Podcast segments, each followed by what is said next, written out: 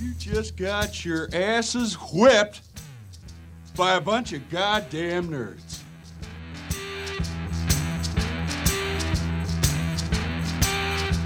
Hey, sports fans, welcome to Sports Nerds. Here are your hosts, Dr. Samuel J. and Dr. Brian Schrader.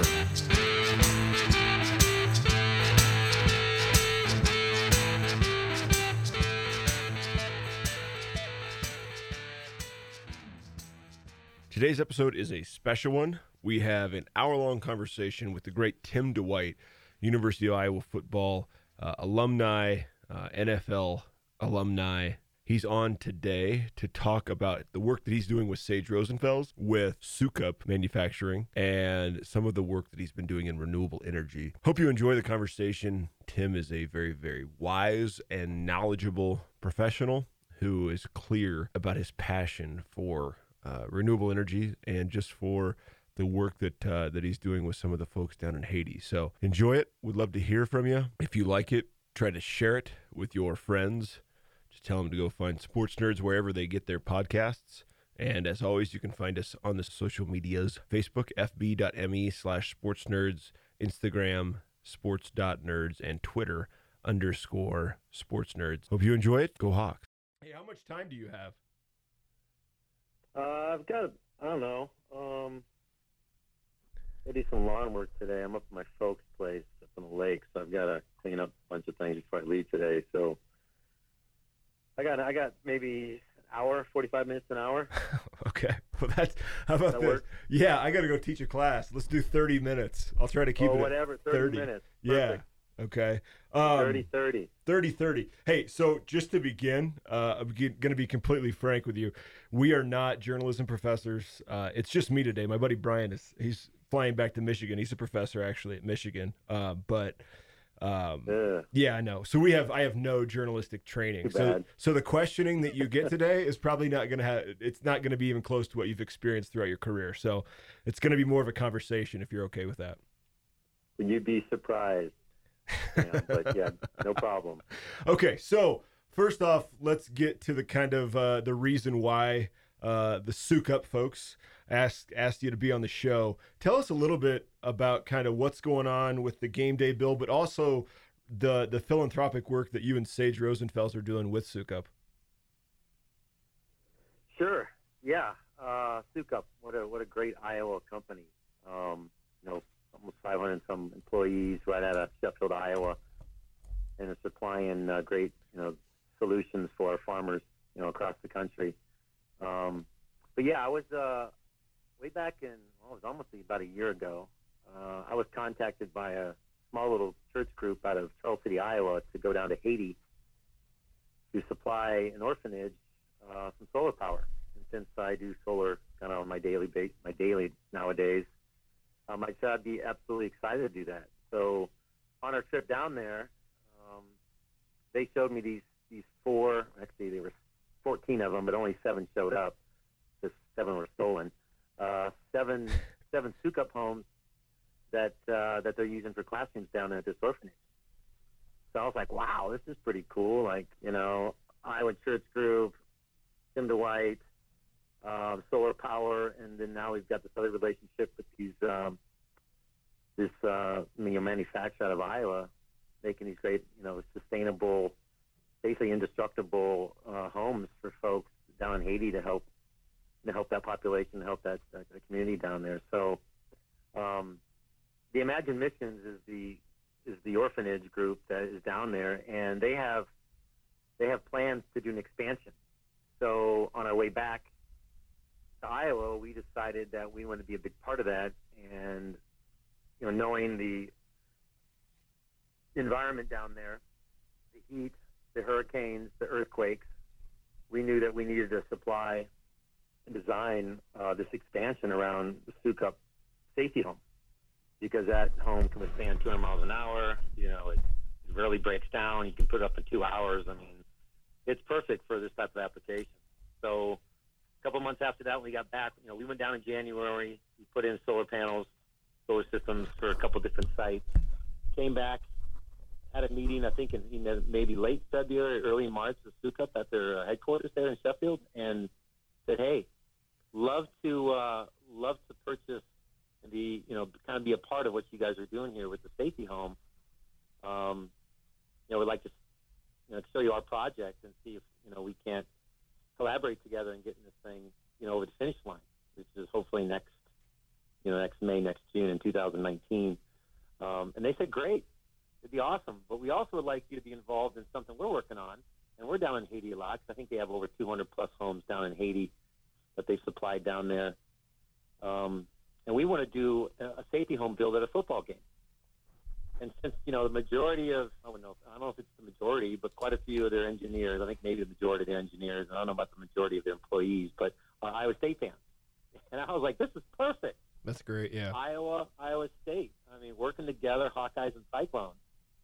So I was like, you know, I know a good friend of mine named Sage Rosenfels. And they're like, yeah, we know Sage. Quarterback, Iowa State. We're familiar with him, and we kind of know him. We met him a, a couple weeks ago. Um, just about this idea. I was like, well, that's awesome because him and I know known each other since about 2003, and we became good friends over these last, you know, 15 years. And I would be honored to be part of this. So, you know, going into this since it was, you know, 2018, the game you know, the rival game is at Kinnick this year. I was like, that's even more perfect because that's my home. That's my home, you know, and, and you know, unfortunately, the Iowa State folks got to come over and do some building in, in Kinnick, but you know, I think they're going to overlook that. You know, they're overlooking that considering you know what the the impacts that we're going to do with this safety home across the world as we see you know climate change becoming more of an issue and and societies and people having to you know deal with those devastations of, of those storms and and problems that they're having. So that is kind of how the you know the game build became you know became was that uh, you know we were at um, we were in Sheffield talking with Sukup and they were like, hey, we want to do this, and I was like, well, I want to do this, and let's bring this together, and this really started pushing the safety home. Um, you know, across the country as well as across the world, and show people, you know, what this product can do. So that's and I was like, I was game for it. I mean, I'm pretty excited about it. We've got a lot of other folks that are um, uh, going to be participating in that. You know, there's a couple of legislators in there.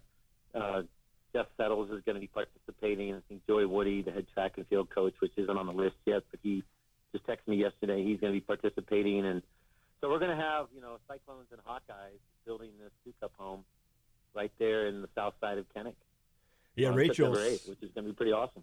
Rachel sent me the list and she wanted me to, to include it. So Dallas Clark will be there. You mentioned Jess, uh, Nas, yep. Mitro Long, uh, Jack. Whit, is it Whit, Whitver? Jack Whitver. See, these are clones that I don't yep. necessarily remember. Jeff Horner, um, Greg Brunner, Adam Haluska, Lane Danielson. There were a couple that may or may not be there, but it sounds like, I mean, alumni from both schools really getting engaged uh, with that. That's got to be a great feeling.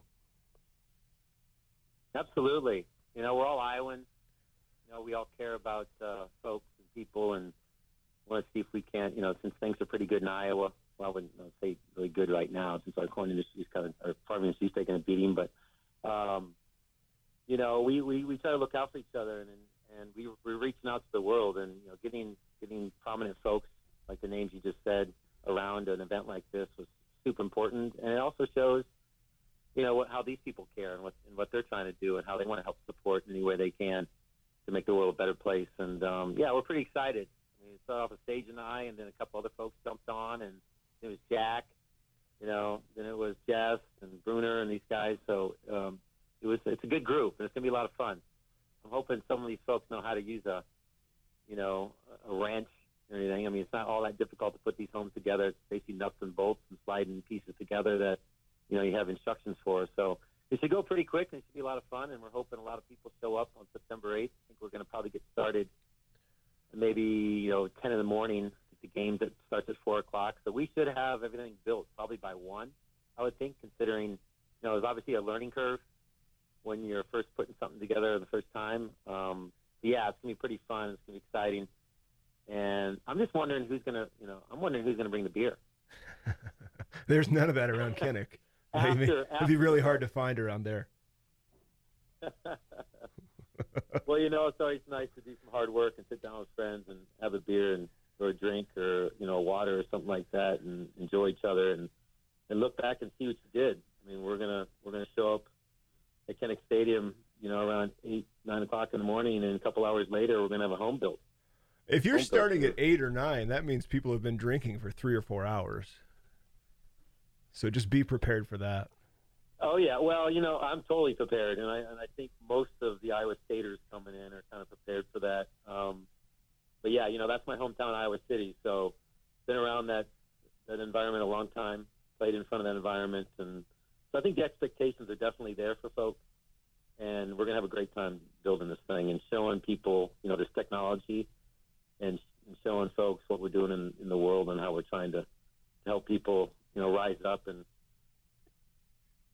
build their country. How often? I, I guess how many times have you been down to Haiti? And then when you get there, are you actively involved in the building and meeting the uh, everybody around the kind of community and stuff like that? Oh, absolutely. Um, you know, I'm a pretty hands-on guy, so you know, when we first went down there, you know, none of the church group knew anything about solar power. So I was like, hey, you're not going to be able to build it. So I'm, I'm taking a run down there to see what's going on because obviously you've known about the earthquake and hurricane that hit last year. Um, and then, you know, just just over the years of, you know, you hear news pieces about how, how bad Haiti is and how um, just a wreck their economy is, the government's um, not, not helping at all. Um, you know, I jumped down there. We went down the first trip was in January um, of this year. We were down there for about seven days. Went with an amazing group. Got a lot of stuff done. I mean, we built, we put roofs on a church a roof on a church. We built three solar projects. We built gardens. We built uh, all these classrooms. We painted all these buildings. I mean, it's amazing the amount of things that we did in the, in the, in the seven days that we were there. I mean, it was pretty exciting to be part of a group like that. And then I went back down a couple weeks later because I had a, a, a missing solar piece that we needed kind of interconnect this system to the grid on a monitoring level as well as you know communications level. So I went back down there for a couple of days. It was kind of a quick trip, and then I just got back uh, two weeks ago from another trip from a friend of mine that played at Oregon State. He's Haitian, and his grandmother lives down there, and he's got a small school that uh, he supports down there, about 60 kids. So we went down there with a bunch of supplies, as well as we uh, we powered his grandmother's house with solar and, and batteries. I mean, 80, this woman's 84 years old. She's never had consistent power her whole life. And you know, when you when you when you think about that, you know, and then you actually go down and experience it, where there were a couple of days down there where the, the electrical grid wasn't up for only 30 minutes out of the day, and that was at 2:30 in the morning, wow. to three o'clock at night.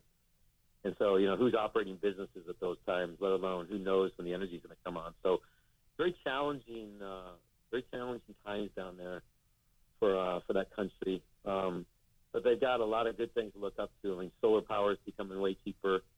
Um, and that's one thing we're going to try to build their economy around as well. You know, energy is a huge thing for any any you know any country, any industrialized country, um, or any country that actually needs power.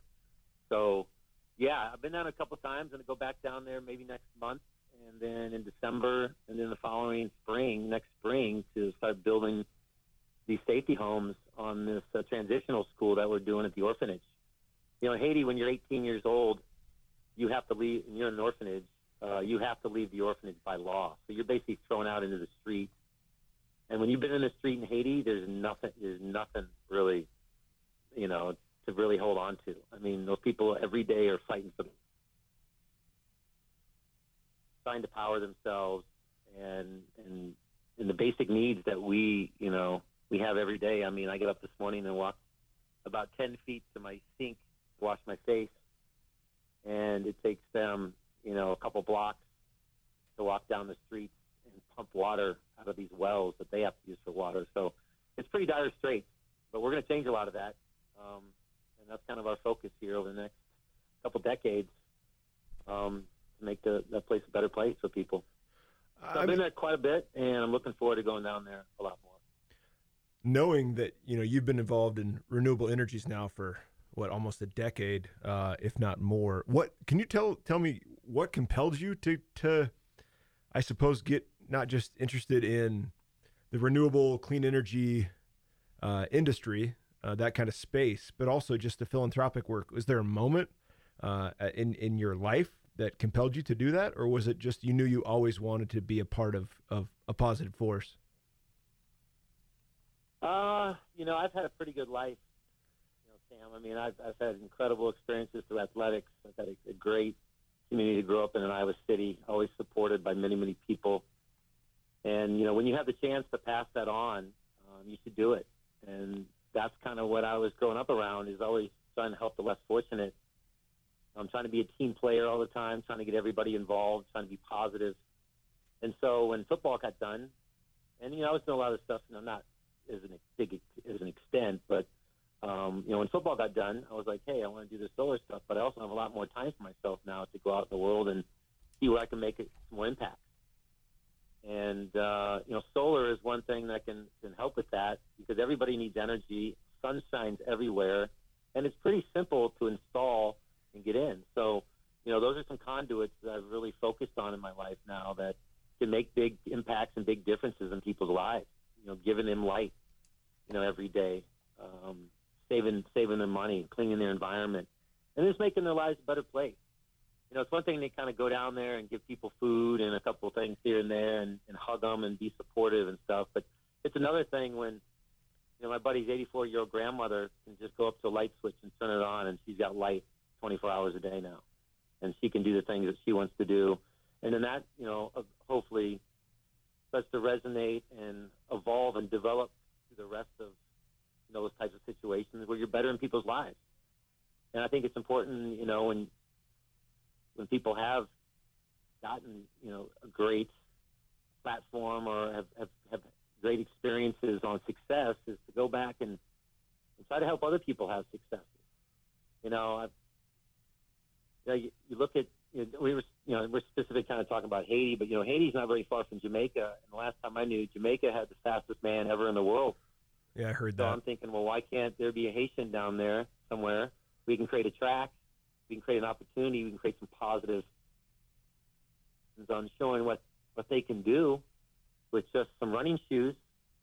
Um, changes things.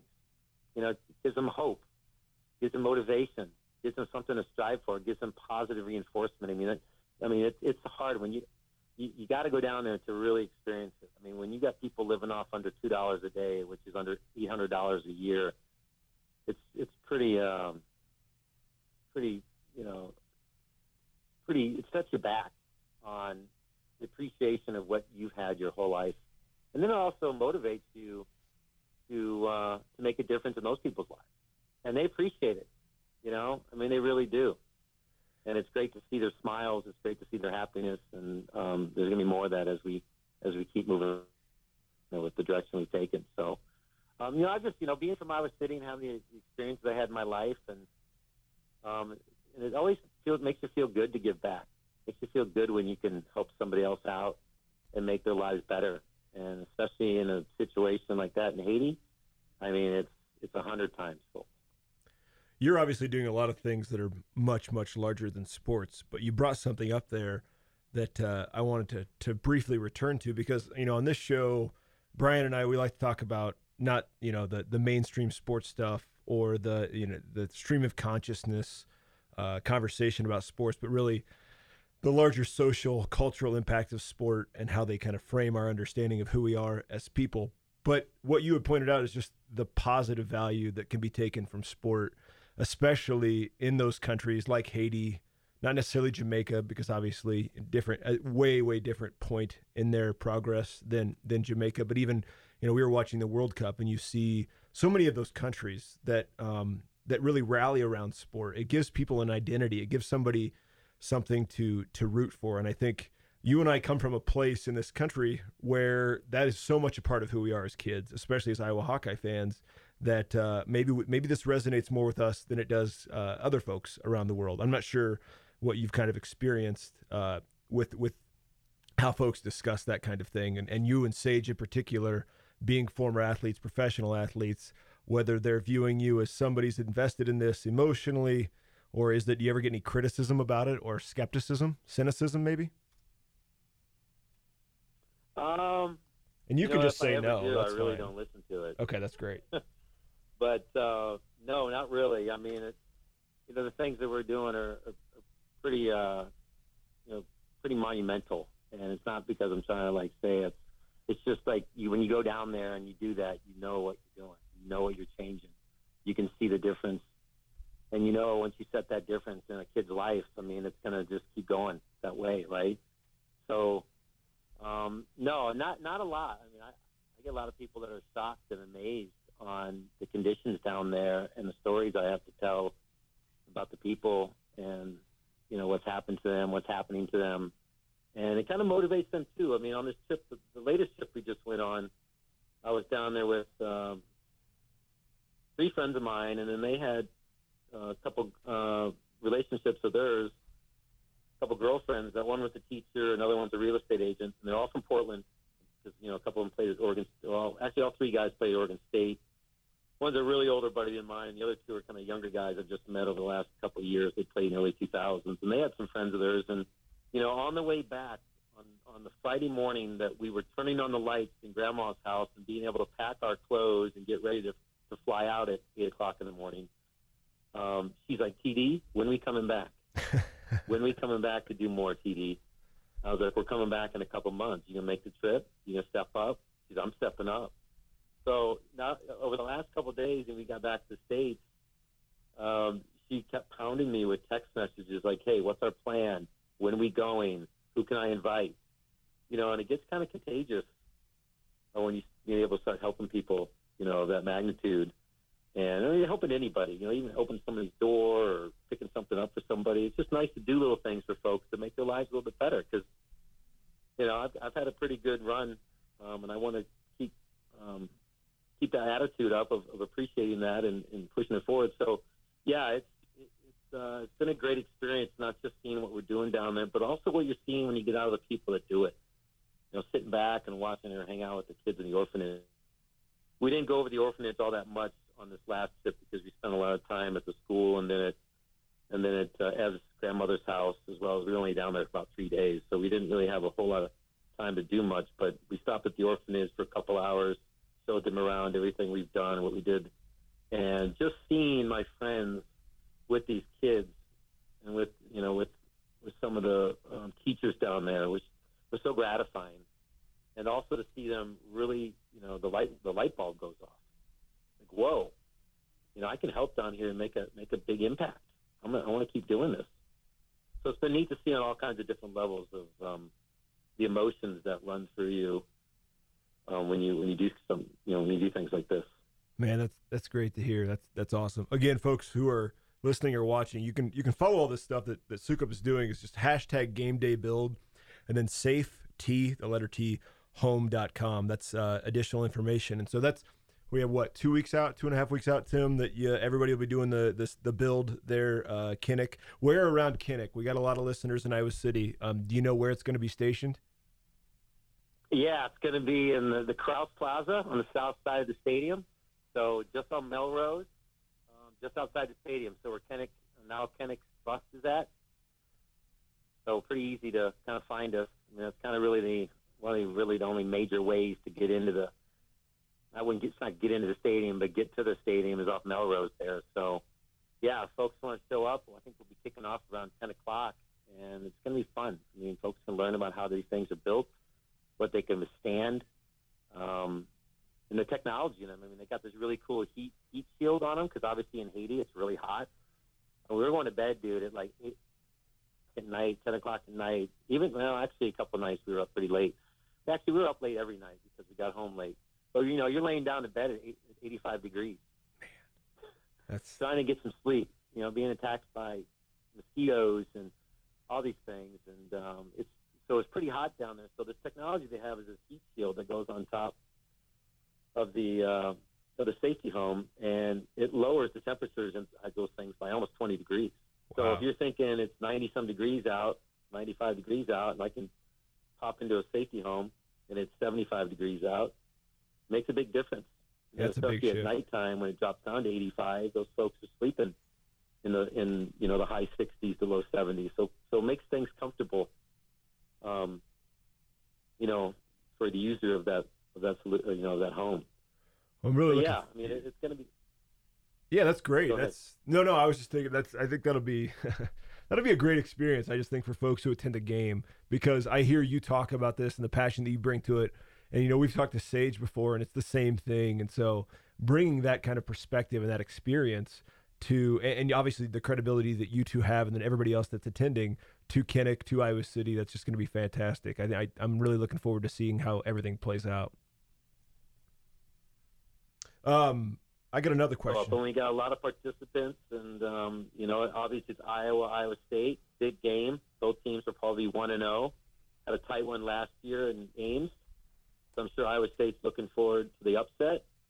I don't think it's going to happen, but um, they can cheer hard there in Kinnick, and, and, we can build a great safety home. That's awesome. Hey, I, I know um, you are clearly very educated about the things that you do and I just wanted to ask you because, you know, of what we do on this show, are you worried at all about some of these uh, policy rollbacks that are going to happen in term in, in, relation to, you know, clean energy, uh, climate change, this kind of stuff, or is the, is the is the momentum pushing forward so strongly across the globe that we need not worry? Yeah, well, the only thing I, you know, with these policy measures, that the United States is going to fall behind. That's the only problem. Okay. I mean, folks nowadays need to understand that renewable energy is here to stay. Um, the costs have dropped significantly because it's actually a market now. I mean, everybody that was born in 19, you know, 1970s can or or below can remember the growth of the cell phone, the growth of the computer, and how those things used to be super expensive not very efficient. And now you look 30 years later, and you know we're all talking to computers from our phones. We're banking. We're we're Facebooking. You know, we're FaceTiming. We're doing all these things on one device, which obviously, you know, is, is incredible.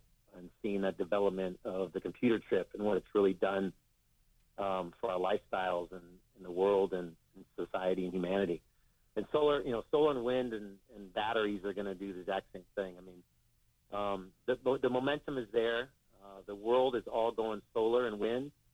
There's not a lot of coal plants being built. So this administration that's up there now, you know, they're, they're still trying to hang on.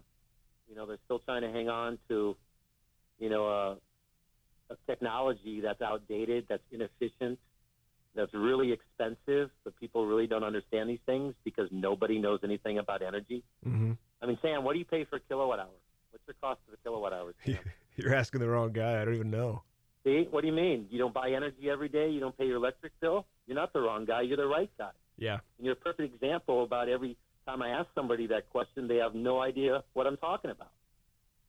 So if you have no idea what the basis of how we buy and sell energy, how can you sit down and talk with me about energy generation, solar, wind, you know, natural gas, nuclear, coal? If you can't understand the basic cost of how we buy and sell energy, then it's a pretty tough conversation to have when the knowledge base is not there. And it's nothing against you. It's just that energy has been so abundant, and especially our lifestyle.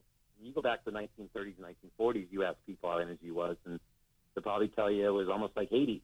It was on and off, on and off, dangerous, didn't know anything about it. Well, then you get, you know, industrialization happens in the 1950s and 60s and 70s which we had incredible growth in the 60s, 10% energy did in this country in the 60s and 70s and the late 50s, and how we industrialize and build colleges and factories and businesses and buildings and homes and I mean all these things that you know we're you know we're we we're, we're so accustomed to that we really don't think about because it's already there. I have to have it. I turn a light on, it works we don't know all the you know all the intricacies of how energy is mined, how it's shipped, how it's bought, what the pollution is. I mean, all these things come into these factors. So, um, but it's getting better. It's just like taking somebody, you know, back in the 1980s, a normal person, and talk about RAM and megabytes and gigabytes and all these other probably, you know, uh, terminologies I'm missing that we knew nothing about. But as the technology like computers and cell phones became more and more abundant and more and more used, people started to understand these things. And that's kind of what's happening in the energy industries is that people are starting to now say, all right, I'm going to learn about solar. I'm going to learn about wind. I want to see what my options are. I want to learn about the electric car. I want to learn about a battery. Um, and then that's when you start under, telling people, well, what's your voltage? Like, how many voltages do we have in the industry, Sam? Do you know that? You know what your voltage is into your house? I was not good at physics, buddy. That was not my jam. So every house is 240 volts. So you got 120 volts to come out of your outlet, right? So your house is broken up into two circuits. 120 volts and 120 volts equals 240 volts. So that's what comes into your house, and then it's split up because voltage is how we push energy, and the amount of energy is the amperage. So we've got to go back and actually learn some of the basics of energy before we can even start talking about what people are talking about on a high level that know nothing about. Like I don't go on to a consign or a you know razor and talk about you know his in- industry because I know nothing about it you know, and I like to learn about it. And I've learned a lot about it lately in Iowa because we do a lot of, you know, a lot of solar for a lot of our farmers out there. It's pretty cool how the Iowa farmer is kind of leading the way in solar power. Oh, really? Um, oh yeah, oh yeah. We've got a lot of farmers in Iowa going solar Wow. because it's a great investment, and we're looking under five-year paybacks on these guys. They're saving a ton of money, you know, for Iowa towns with solar here in the future. You know, Sage and I, years and years ago, because he's kind of invested in this company that um, that I invested into. Uh, we had you had this big at my house in California, out, out, just outside my garage. I had this small little room, and that was my office. And on one of the walls, I had this big map of Iowa and I had solar panels, you know, like, you know, hopefully we could manufacture some, but because we have, you know, Minnesota is close and the Midwest is right in the middle of everything, so it's easy to ship things in and out of our. And it's so centrally located that, you know, shipping costs do obviously come into account when you're shipping product across the country, you know, and that's one reason why not just we can grow a lot of corn and soybeans and things, but we can get our product out, you know, because we're so central.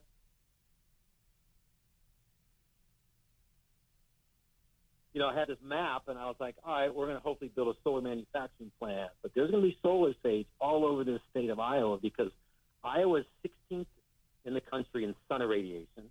Hmm. So we have the 16th most sun in the country.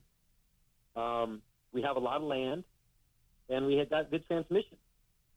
So those are some of the things because of our wind. Our wind industry has, has done that because we ship a lot of our we ship all of our wind out um, and that's what helps keep our energy rates low is because we sell that wind at a higher price to other markets that need to either buy the renewable energy or they have more expensive costs than they would buying from the wind. So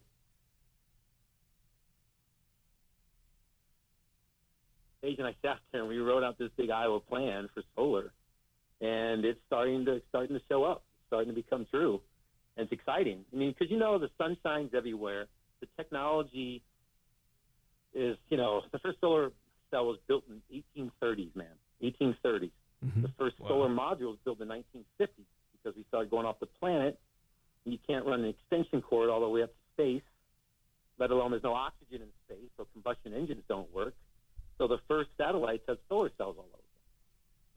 And so that technology works in space, so you figure it's going to work on the planet, which it does easily. And it's getting cheaper and cheaper, like computers, because solar panels are semiconductors. And if you look at computers, computers are semiconductors. So it kind of follows the same Moore's law of once you scale technologies like that, you get huge amounts of price drops. And that's what we're seeing now in solar, and that, as well as wind, is that it's a global economy now in this industry. It's global. And everybody's moving it. So there's more solar panels to be sold. There's more sand to buy. There's more glass to buy. There's more aluminum to buy, which are very, very low cost commodities. So when you buy these things at bigger and bigger amounts, the prices go down and down and down. And so that's what we're finally seeing, uh, you know, in, in renewables is that it's, it's, it's meeting a scale of adoption. And the prices are just keep going down and down. Now, we, obviously, we've got tariffs with this administration. Um, but the part of that problem is, is that we were, we're behind. I mean, you go over to China and they've got all kinds of manufacturing plants with solar panels, solar modules. In America, we've got like three. So if I've got, you know, I think at one time China had 1,500 solar manufacturers. Now they've got about 15. Because obviously in any industry, if you look at the chip industry back in the 80s, I'm sure there were a ton of guys coming out trying to make chips. Well, who are the chip makers nowadays? There's only like three of them in the whole world. Yeah. So we're kind of seeing the same type of thing. Um, you know, look at refrigerators. How many refrigerators are in the world? There's 1,500 different refrigerators. There's about 10 different types of refrigerator manufacturers you can choose from. So we're starting to see you know, consolidation in this industry, which is good because it gives those companies more footing and sure ground, as well as less competitors. But it gives them more opportunity to sell more of the product. So it's, it's we're hitting solar at a really, really good time, not just um, you know for the environment, but also you know for cost and for Iowa because back in the day,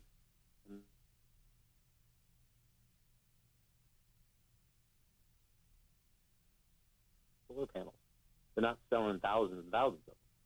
So we're starting to see the costs really come down. They're becoming a lot more efficient. And it's like any industry, the more money that's in the industry, the more money it brings in the industry, the more innovation happens, the smarter kids come in. And that's what I was telling you earlier, is that our future is in our colleges and our high schools, you know, on everything right? And these are the kids that are going to be running the world over the next 10, 15, 20 years. And that's where we need to be investing, and that's where we need to be focused on, on, on all on all accounts, on all industries, is, is our kids. So um, it's been pretty exciting to watch, you know, the industry in Iowa really take off, and we have a state tax credit that was 12 that helps out with the cost.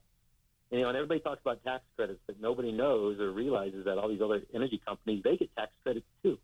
So it's not like it's an uneven playing field. I mean, it still kind of is uneven on our account because you know they're monopolized markets, and you know by law, when you build a house or build a building, you have to connect to that utility that's in that territory. You have no other option. I mean, imagine going to Hy-Vee and looking at all the cereals and only had, you know, well, how expensive is Trix going to be if they're all Trix? Well, it'd be expensive it wants to be because that's the only option you got. Yeah. Well, nowadays, solar is starting to become attractive as well as financeable, bankable, and um, and usable that it's starting to become a competitor now. I mean, there's so many good things. I mean, we are we are revamping the backbone of our economy, which is energy, and it's a big deal.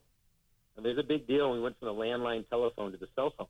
Mm-hmm. I can remember when I was 10 years old, 1985, when I saw those big bag phones, and those were thousands and thousands of dollars, and all you could do was call somebody. Now you can buy a, you know, a couple hundred dollar phone, or if you buy an iPhone, it's five hundred bucks or whatever. You can do all these other things because the industry exploded. You know, they they stopped the monopolies in the late '70s. They broke up the baby bells, and they said, "All right, we're going to have a free market." And if that would happen in energy, this energy revolution would explode, and you see all these new developments. You see a ton of money rushing in, even more so now. Lots of jobs to, to create in this industry. I mean, when you rebuild kind of like a backbone of you know the, U.S. economy of energy, I mean, it's a big job.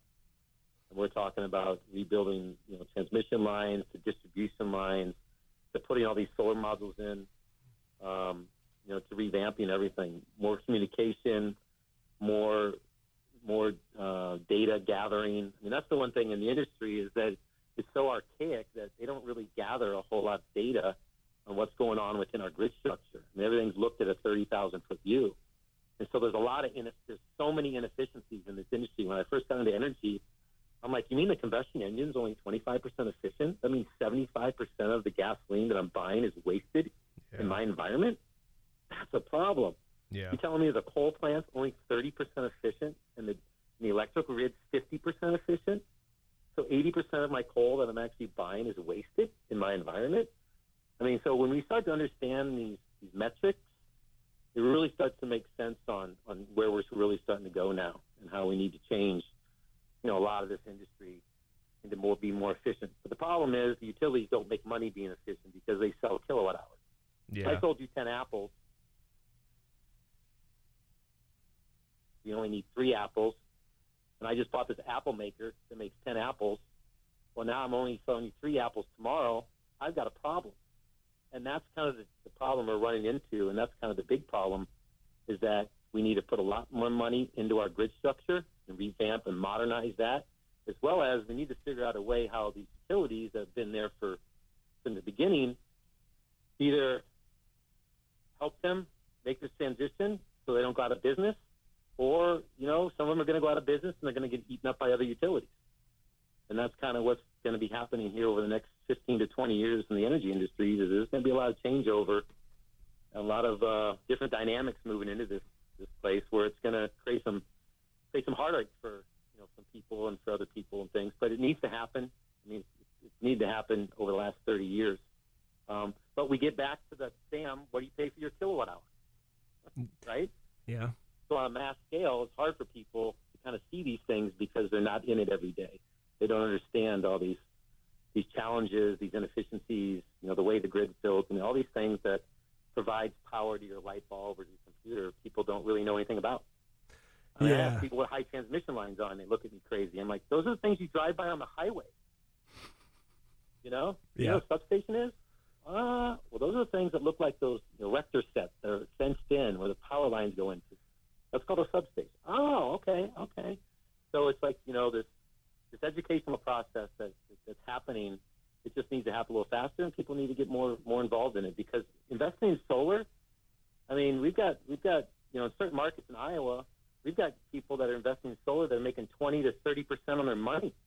You tell me in the economy, and I looked at you know ever before this this quarter, this third quarter, the last quarter, I made three percent on my money over this over this last eight months. Yeah. You know, we're talking about how the economy is so great right now. I'm making three percent. When I looked at my 401k in the NFL, I was making I made three percent over the first two quarters, and I can invest in solar and make twenty percent, ten percent, twenty five percent, and that's the investment today in solar. It's not it's not always it's not just the feel good that I'm going solar and I'm you know making my air cleaner and water cleaner and I'm modernizing the grid and I'm securing the grid. It's actually I'm making money on it. I'm making a better return on my money than I am in a lot of investments that I'm doing that's you know it's traditional investments like stocks or bonds, and that's where you know that's something you can kind of control. You know the sun's going to come up every day. These systems work every day, and uh, it's a great investment. So you know there's a, there's a lot of great factors that are starting to really come together in this this uh, kind of revolution and modernization of our our energy paradigm, and it's great to see because I've been so educated over the last eight to ten years. I mean, I've had I do policy at the state level, so I got to know what I'm talking about when we write these policies, and we you know we battle the utilities against net metering and the value of solar and what it does to the grid, because we're seeing these other markets across the country and across the world are a lot further along than us, and we're starting to see the impacts on what solar and renewables do to the grid, and it's so positive. And so we've got to educate people on that as well as you know, tell these other people that hey, this is the way. It, this is this is this is real. This is real data. This is real stuff that's happening. Well, it's pretty clear that you've you've studied up and you know exactly what you're talking about. I'm very, it's very impressive, and I think, um, you know, what you're doing as as a, as somebody with your uh, popularity to kind of spread this is extremely important because that to me, that's really the only way that we can begin to counter these less. Um, I don't want to say progressive in the political sense, but but surely you know less forward thinking approaches to energy because I mean the same same stuff is happening out here in Colorado. We're we're fortunate to have a good amount of, of wind and solar energy just because of where we are positioned, but you get outside of solar out Denver, yeah, for sure. But you get outside of Denver, and you know there's a lot of pushback. There's there's certainly a lot of pushback. So, um, Well, yeah, you've got a lot of old utilities. I mean, you got to understand. Like, it's in, it's interesting. Like, you know, I'm, a big data person. I like facts. You know, that's the one thing about. I think when people hear me talk, is they know I'm not really bullshitting them. I'm, I'm telling the truth. I mean, it's it's you know, it's been a long time in my career where I did things right all the time, and you know, I tried to do things right all the time and had success, and never really, you know, had any issues with things I said. But you know, problem is, you know, a lot of this industry is about 65% of the industry is about to retire over the next four or five years. So none of them lot- want a lot of change. And when you get out of Denver, you run into a lot of renewable, you- rural electric cooperatives, which, you know, back in the day, the rural electric cooperative, co- cooperative used to have generation. Back in the 1930s, the United States government, because these private institutions would not run electrical wires out because it was too expensive because there wasn't enough of them to sell, they decided, you know what, we're going to come in and we're going to build these rural electric cooperatives. And they got a lot of money and they built power plants. Well, a power plant only lasts about 40, 50 years. And the rural electric cooperative is not, it's a membership gener it's a membership type deal, Mhm. right? So they're not really there to make money off themselves. They're a member of a, of a power company that's selling power to themselves. Okay, so they're really not private investor-owned utilities where they're trying to make you know billions of dollars. So by the time that asset, that coal plant or that um, uh, hydro plant went out of date, well, they didn't have a lot of money to build these really expensive power plants anymore. So they basically had to team up with the investor-owned utilities and get cozy with them because those are the guys that provide them power. So like a lot of our RECs in Iowa, you know, they have to buy the power from these bigger players. They don't have generation anymore. But what we're trying to do in Iowa is we're trying to bring them back generation with wind and with solar.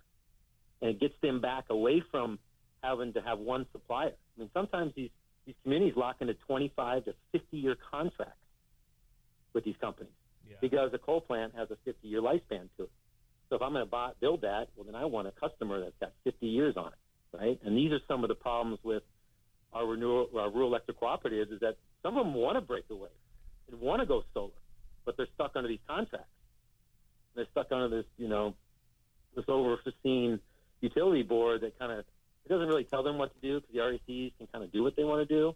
But when they don't have power and they have a power supplier, they're going to do everything they can to be with that power supplier. Because like one of our, we have this trade association group called Iowa Solar Energy Trade Association. I'm the president of it. One of our board members is a guy that runs a small 600 person, 600 member utility in the state of Iowa, in Kalona, Iowa. And he's got the most solar per capita in the country. He had the second community solar garden. He's got a huge like 900 kW system. He's got a megawatt system, and those are those are five acre systems. First power purchase agreement in the state of Iowa. I mean, this is a forward thinking guy because he understands that this is where the industry is going, as well as the benefits of that small 600 member community making their own power instead of having to buy it from outside. Yeah. So that's what we're kind of trying to do. So when you look at when you get into Colorado and you get outside of Denver, which is Xcel Energy, you start to run into the rural, rural electric cooperatives. And what they've done is they've, they've set up a system called self metering.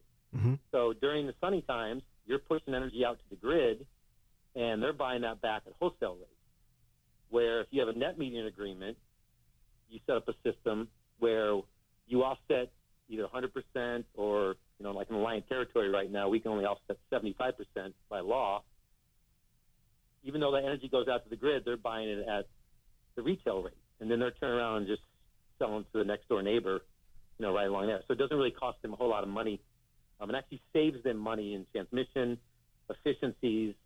I mean, all these things that, you know, cost when you send power from, you know, a generation plant miles and miles away all the way into the grid compared to right off someone's rooftop right next to some right right next to somebody next door. Mhm. I mean, you can imagine the cost efficiencies in that. So a lot of the RECs have gone to self metering, which means when you so when you build a power plant or build a solar plant for somebody in those territories, you have to build the size of what the house or the building needs at that time. So say your house pulls a thousand watts. Well, I can only build a thousand watt solar system, which is like four panels right now, right? Well, that that, that thousand watts is only going to offset 1,300 kilowatt hours, or in Denver, if you're in Colorado, you do more like 1,500 to 1,600 kilowatt hours per kilowatt. You're only going to offset 1,600 kilowatt hours, but meanwhile, you're buying 15,000 kilowatt hours from, from the utility. So your offset's only like 10%. So it's like, well, what's the point? Why even do the project? So the RECs have kind of wiggled them, themselves into writing their own uh, interconnection agreements where if you're feeding out to the grid, they buy that at the wholesale cost at two or three cents, and they turn around next door and they sell to your your neighbor for 13 cents. And it's really not fair because the grid energy within that side, that grid, and when you produce it, and when you how you ship it, how you get it there, and how efficient it is, it's way worth more than two and a half cents. I mean, and we're starting to see that. That's called the value of solar tariff, where you start to add up all these values that solar does to the grid: security, reliability, it's renewable, you know, it's low cost, it's O and M's low cost. I mean, I've got uh, I don't know how many systems in the field now over the last you know five or six years, and I talk to my customers and I say, "What have you guys done? Have you cleaned your solar panels yet at all?" And they're like, "Nope." Was it still producing the same as it? Yep, still producing the same as it did last year. So You've done no maintenance at all. Like I know your hog confinement, you got to get in there every day and you got to check pumps and make sure everything's up and running and the hogs are okay. And this, but your solar system, you haven't touched it all. Nope, haven't touched it. Wow. And so that's a cost that the ratepayer won't have to pay. Yeah. Solar systems are very low maintenance. You got to look at all these values that, that, that come into come into play when we're starting to talk about that, and obviously the utilities don't want to recognize that because you know they don't want to buy energy at you know their 11 cents or 12 cents or whatever it is. You know they want to buy it as cheap as they can and sell as high as they can. Well, the name of our show So that's is kind of what you. That's why you see a lot of not. That's why you see, like in Iowa, we used to have a lot of solar going on in the RECs, and then they changed the self metering, and now that whole market is pretty much stopped unless you have batteries, okay. um, and you can store that energy, which is there, and that's kind of the holy grail of renewables is is storing that energy. But you know, we're going to need energy going into the grid. I mean, we- we don't want everybody buying the solar system and a battery and defecting. I mean, we need Yeah. power pumped into the grid, especially during the daytime, because those are our peak times. Those are our most expensive times, most dirtiest times to make energy is during the day, and that's when the sun is shining, Yeah. and that's when it's making the most low cost energy. So it's you know it's an incredible asset that we're just starting to, to peel you know the top of the you know the banana off or the top of the iceberg, because we're just getting into this and we're starting to see the huge benefits not just on job creation and you know and renewables as in clean power, but all the things there is are very very important and, very impactful. Well, the name of our show is Sports Nerds, and I think we earned it today. I think we got it. yeah, well, you know, I've got to talk a lot because I got to get this information out to people so they can start connecting the dots. Hey, I'm impressed. You know. That's great. I mean, you, you got you got to you got to understand all these things. I mean, I tell you, the guy that's one of our board members has been a huge asset. I mean, he's basically he's a utility guy, and he basically, you know, when I first got in this industry, it was like, um, ah, what was the movie? Uh, the Wizard of Oz. Remember at the end of the Wizard of Oz where Dorothy's standing in front of that huge wizard guy? Yep. big, huge monster wizard guy, and he's got all this stuff going and pumping, and the smoke's coming out, and he's yelling. Well, then she goes, and then T- Toto or whatever goes around the corner and pulls back the curtain, Mm-hmm. and there's that little guy back there with all the little levers and things. Well, that's kind of what's happening in the utility industry. You see, like these big, huge industry, but it's really only ran by, you know, people as well as, you know, a lot of the known things or unknown things or, or a lot of things in energy aren't known yet. So we're starting to pull back the curtain to educate people and to get people more known about what's happening in energy, what energy is, what solar is, what natural gas is, how it's made, you know, nuclear, all these things. Because when I say the customer, I usually talk to them about a lot of these things and try to educate them beyond what their investment is. I'm like, you know, you're actually securing the grid. You're actually becoming part of national security when you put a solar system in. Because like right now, today, if I was going to attack the United States, I'd attack the electrical grid. Because our electrical grid's so outdated, you only have to hit about 10 spots in the whole grid to shut the whole country down. Because our grid, the way it's designed and the way it's been put together and how old it is and archaic it is, it'd be very easy to do that. Now, obviously, you got to get past some fighters and rockets and missiles and all that stuff. But if you really wanted to take down the United States, you hit the electrical grid and people wouldn't have power for months. And then we're being attacked, and you can't charge your cell phone. But if you have solar power, now you got power within the grid. Yeah. For me to shut down, say Iowa City, if I want to shut down power Iowa City, I'd probably hit two or three substations, and the whole power of Iowa City would be gone, except for the people who had solar on their house. If they had a battery and if they had a, a smart meter, a smart inverter, which then could switch over when the grid goes down, it could switch over and produce its own power. Because there's certain things by law that we have to abide by. Like if the grid goes down, these inverters have to shut off. Well, some other countries that are ahead of us, like Germany, they have they have inverters that are smart inverters that feel that, and then they'll actually kick back on to a different circuit, and they'll power a couple outlets, maybe your refrigerator, like critical loads. Mm-hmm.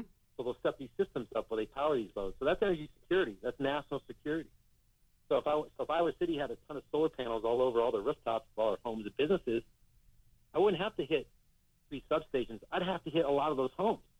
Well, by that time, you know, half the population of the city's gone, then you know they pretty much were you know taken over. But it gives us more security on our grid, and it makes it a lot more efficient. So, yeah, I mean, it, it, I try to explain a lot of these these extra benefits that people do when they when they put solar in, and it's true.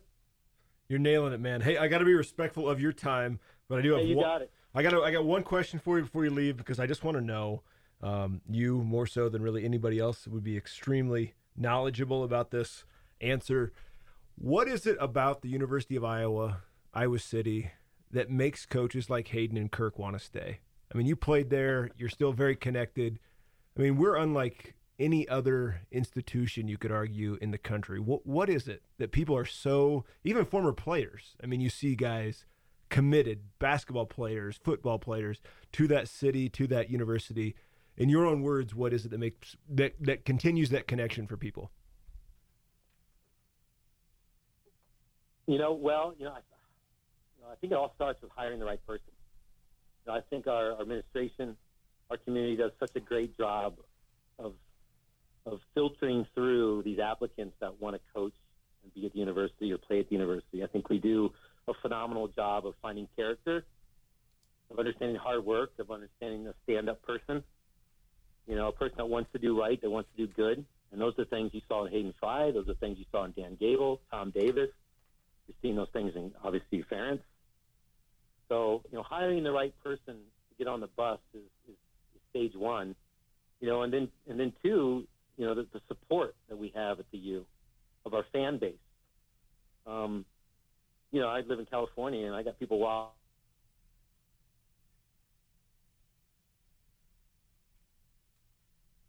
Yeah.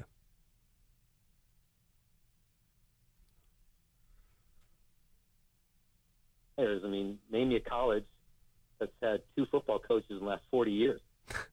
It's unheard of. I know. You know, and ethics coach. You know, Mhm. I mean, finding and there's obviously some people on staff that have been around that organization for a long time that have maybe an opportunity. Um, but yeah, we, we, we support our athletics, whether it's women's volleyball, the swimming, you know, obviously the football. We have an incredible stadium. Um, we play in the Big Ten, which is another, I think, huge. And we're, and we're pretty dynamic in, in Iowa City. I mean, university is not just known for, I mean, not just known for creative. I Mhm. mean, we have a law school. We've got a pharmacy school. We've got um, engineering school. Maybe not as big as Iowa State, but we have an engineering school. We have a hospital, or one of the second the second biggest re- research hospitals in the world. One of the greatest children's hospitals in the world, probably the greatest children's hospital in the world. Um, there's some other good ones too. Boston's got a really good one, but yeah, I mean, we we try to do I think things top notch uh, in Iowa City, and especially at the U, and that resonates with people, and it shows kind of the level of um, of expectations that you know you want to bring, and everybody you know is a part of it. You know, we we make everybody feel like they're a part of it. And I think that's why you see a lot of people appreciative of, of being from Iowa, of going to the university there, and wanting to come back and, and give back, and, Do- and make the next generation better. Do you still stay And pretty think, you know, connected? those are some of the things that uh, that, that that you see Do you or come back. do you still stay pretty connected with folks at City High? Do you do stuff over there? I know you have your football camp. Do you run it I at do, City I High? do, yeah, I do a little bit. I don't do my football camp much there anymore because it's the, the the the dynamics of camp on on at my at my elementary school are a little bit more efficient. We can get on the grass fields faster. We can do a lot more things. Okay. City High is kind of like a big place, so it, it takes too long for the kids from. I get ang- not angry, but I'm like, why is it taking so long for these kids to get down to the field? Well, because it's a quarter, almost you know, a quarter mile to the field. Tim. It's like, all right, well, in southeast, it's two feet off the field, Yeah. off the building. Yeah. Um, but yeah, I do. I mean, I've, obviously Dan Sabers, is the head football coach. Um, he was the assistant football coach when I was playing, and he's been there since the you know the mid to late '80s. Um, one of my good friends, Joe Wilcox, is offensive coordinator. Um, you know, John Raffensperger's gone now, but Mike Moore is the head track and field coach. And you know, I always give back. I'm always giving money back, which brings me back. And I'm going over there. Sometimes I'll go over there and get some workouts in. Um, and I'm always paying attention to kind of what's going on. Great experience for me to go to Iowa City High School. We had great, you know, athletics. We had great academics. Music was really good. And yeah, it's a really good roundabout. And plus, a lot of my family lives back there too, which brings me back. But um, yeah, it's uh, pretty good, pretty good, pretty good place. Great high school to grow up, grow up in. And they got a big game this weekend on Friday. They play the new high school in North Liberty called Liberty High Uh-huh. which everybody's high about. But we'll see what's see what's going to happen on Friday. City didn't have a very good year last year, so they're kind of rebuilding a little bit. They got some work to do, but uh, tomorrow's the first, or Friday's the first step. Well, Tim, thank you, sir, for joining the show today. Um, I'll tell you what, I learned a hell of a lot. It's been a long time since I learned that much in, a, in an hour long conversation. I don't think I learned that much in grad school, so that was uh, that was great. Um, next time you're out in Colorado, give me a shout and I'll buy you a beer to say thank you. I appreciate it, Tim. Absolutely. Got a lot of friends that live in Denver, so I'm out there quite a bit. Okay. So I Well- got your mobile. Um, I'll give you a shout. I might be out there in a month or two. All right, buddy. Sounds good. You have a great day. Okay. Good luck mowing the yard. Hey, you, yeah, you too. All right. See ya. Thanks, Tim.